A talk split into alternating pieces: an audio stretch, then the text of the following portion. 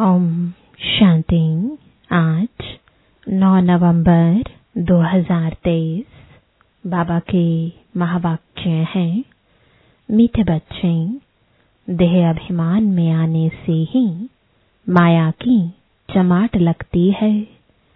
देही अभिमानी रहो तो बाप की हर श्रीमत का पालन कर सकेंगे। प्रश्न है, बाप के पास दो प्रकार के पुरुषार्थी बच्चे हैं। वह कौन से? उत्तर है, एक बच्चे हैं जो बाप से वर्षा लेने का पूरा पूरा पुरुषार्थ करते हैं। हर कदम पर बाप की राय लेते हैं।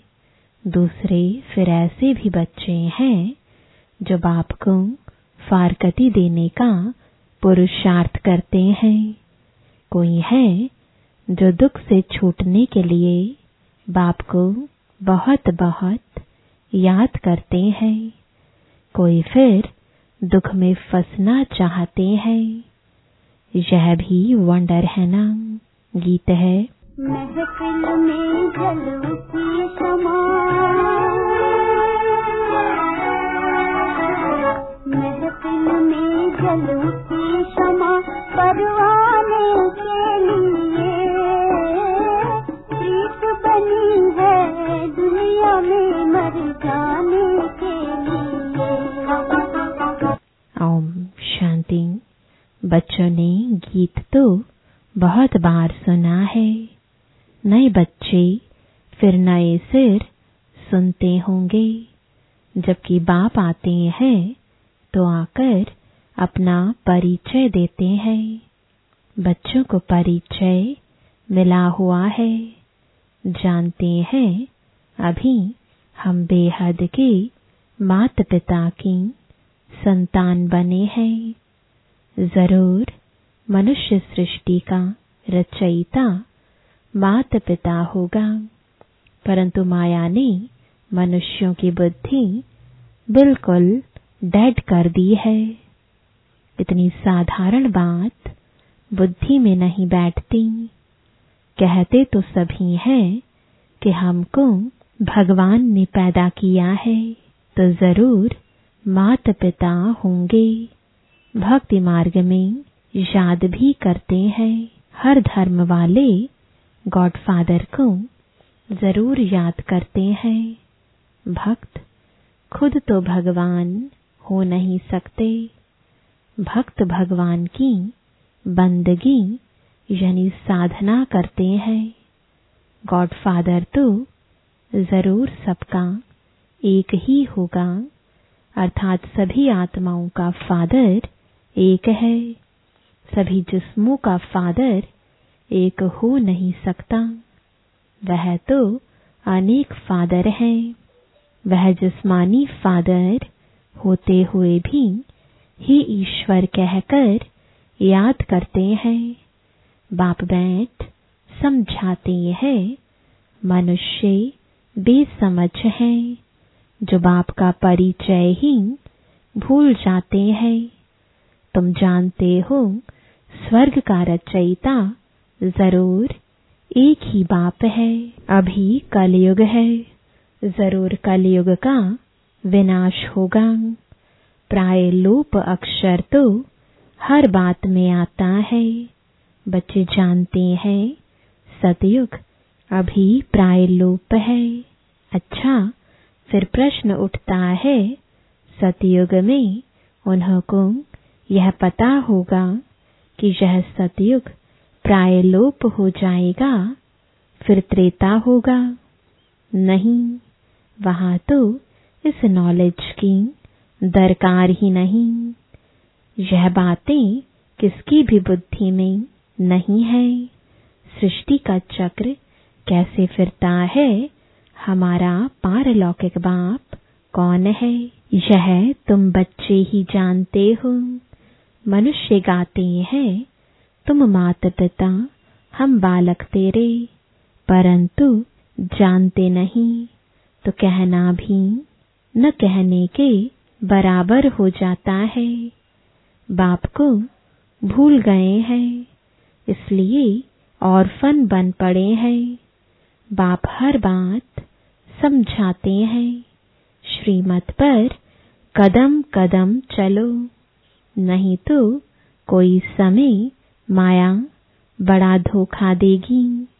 माया है ही धोखेबाज, माया से लिबरेट करना यह बाप का ही काम है।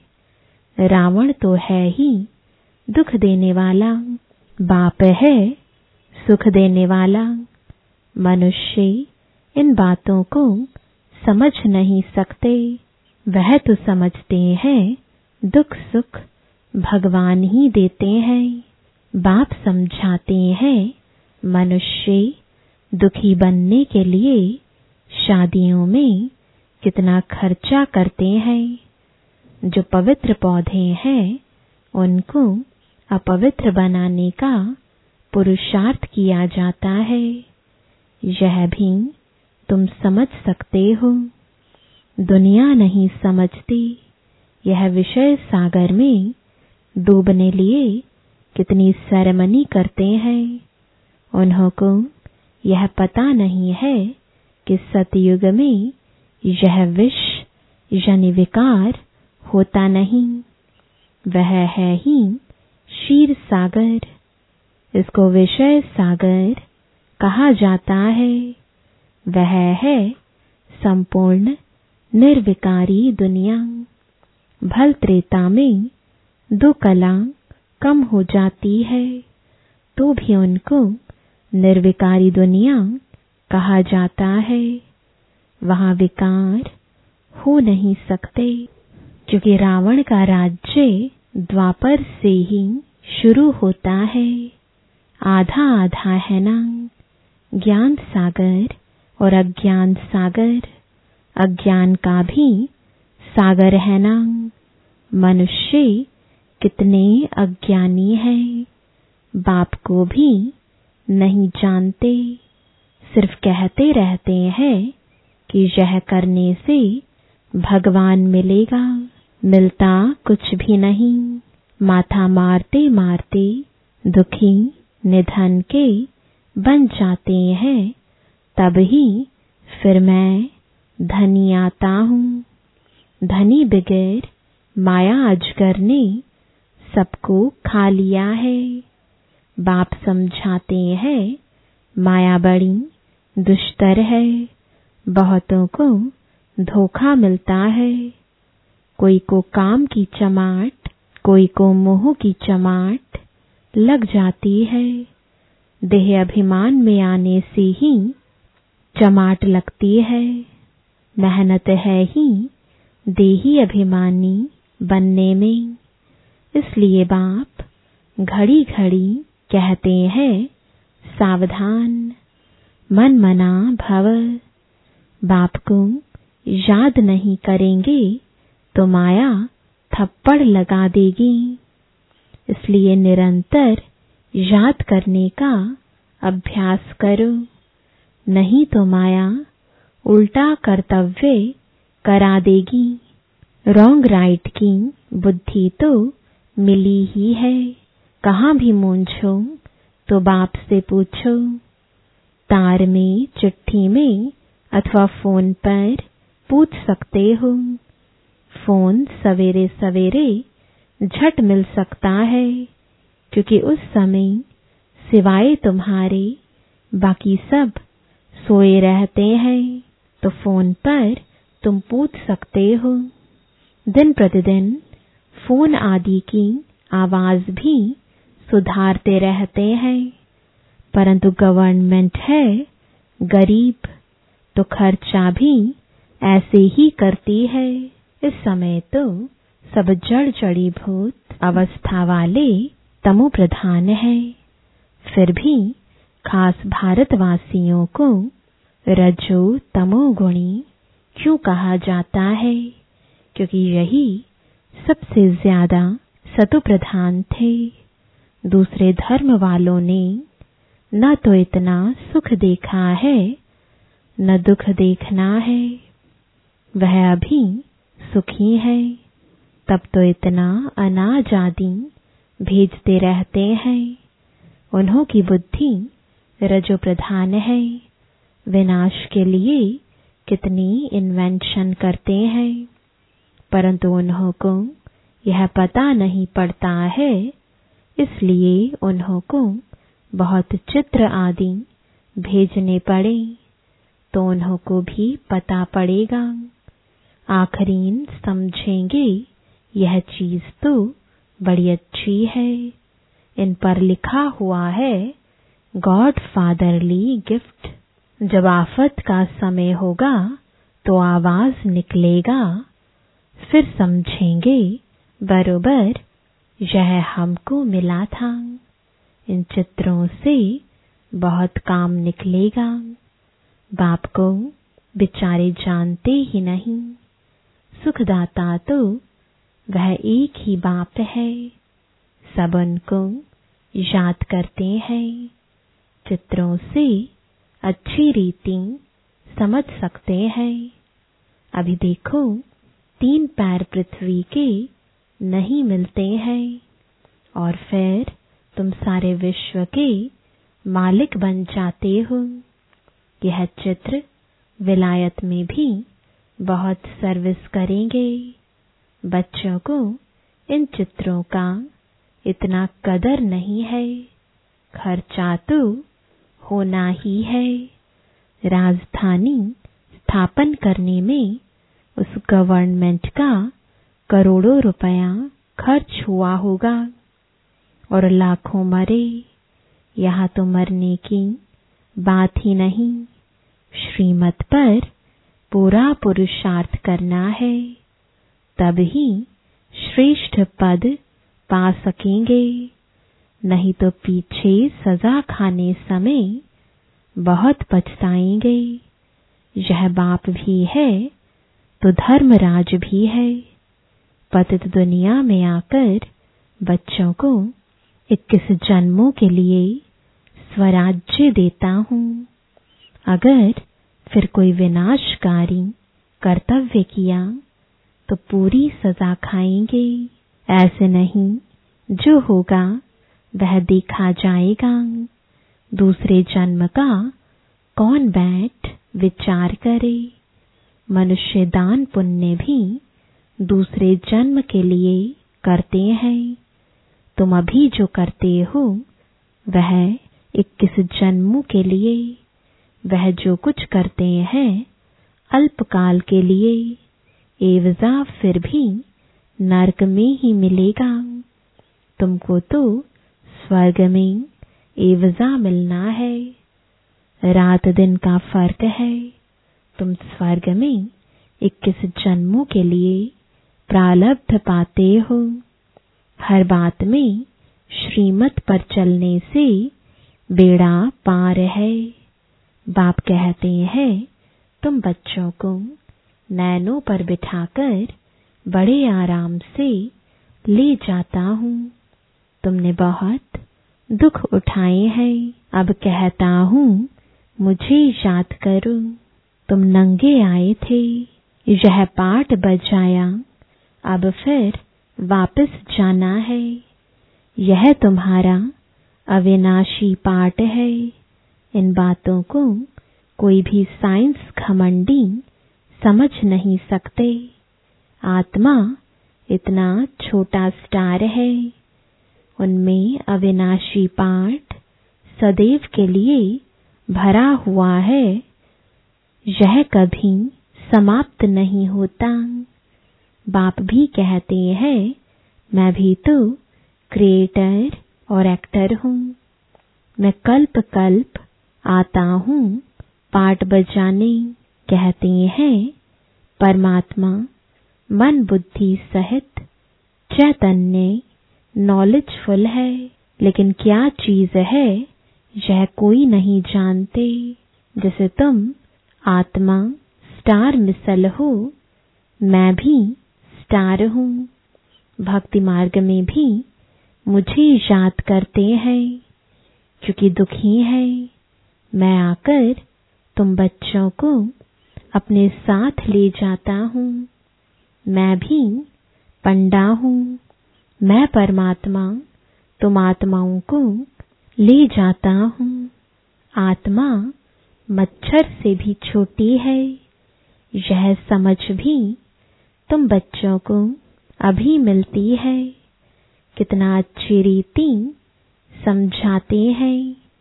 बाप कहते हैं, तुमको विश्व का मालिक बनाता हूँ। बाकी दिव्य दृष्टि की चाबी मैं अपने पास ही रखता हूँ। यह किसको नहीं देता हूँ? यह भक्ति मार्ग में मेरे ही काम आती है। बाप कहते हैं, मैं तुमको पावन पूज्य बनाता हूँ माया पतित पुजारी बनाती है। समझाते तो बहुत है, परंतु कोई बुद्धिवान, समझे, यह टेप मशीन बहुत अच्छी चीज़ है।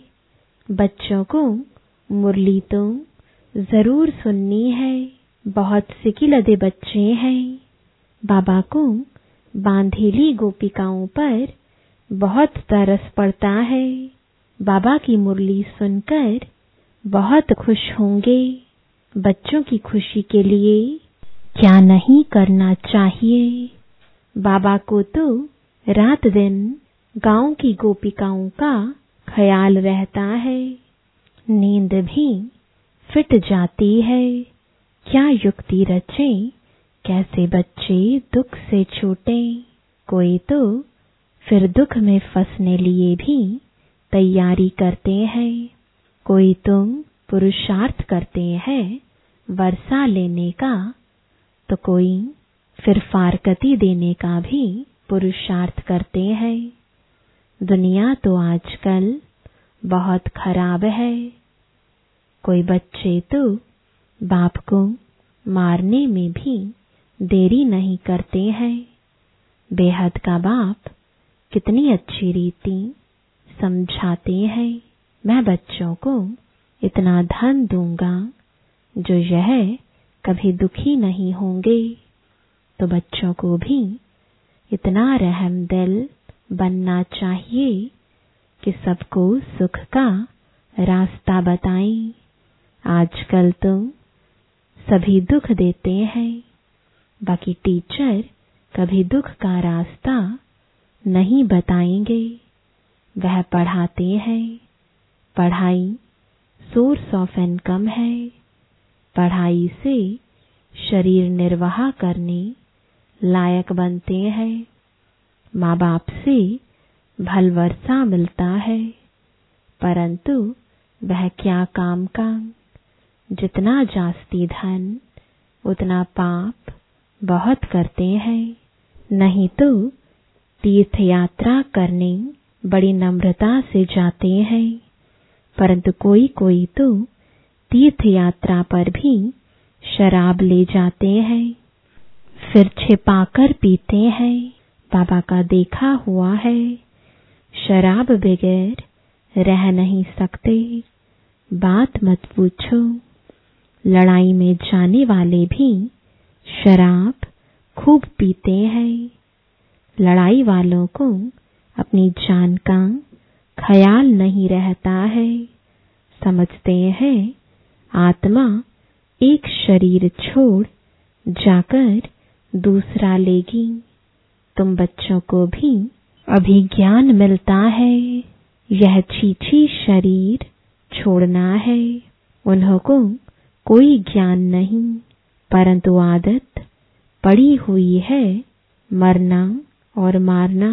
यहाँ तो हम आपे ही बैठे बैठे बाबा के पास जाना चाहते हैं।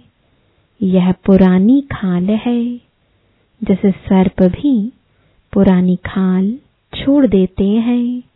ठंडी में सूख जाती तो उतार देते हैं। तुम्हारी यह तो बहुत छीछी पुरानी खाल है पाठ बजाते, अब इनको छोड़ना है। बाबा के पास जाना है।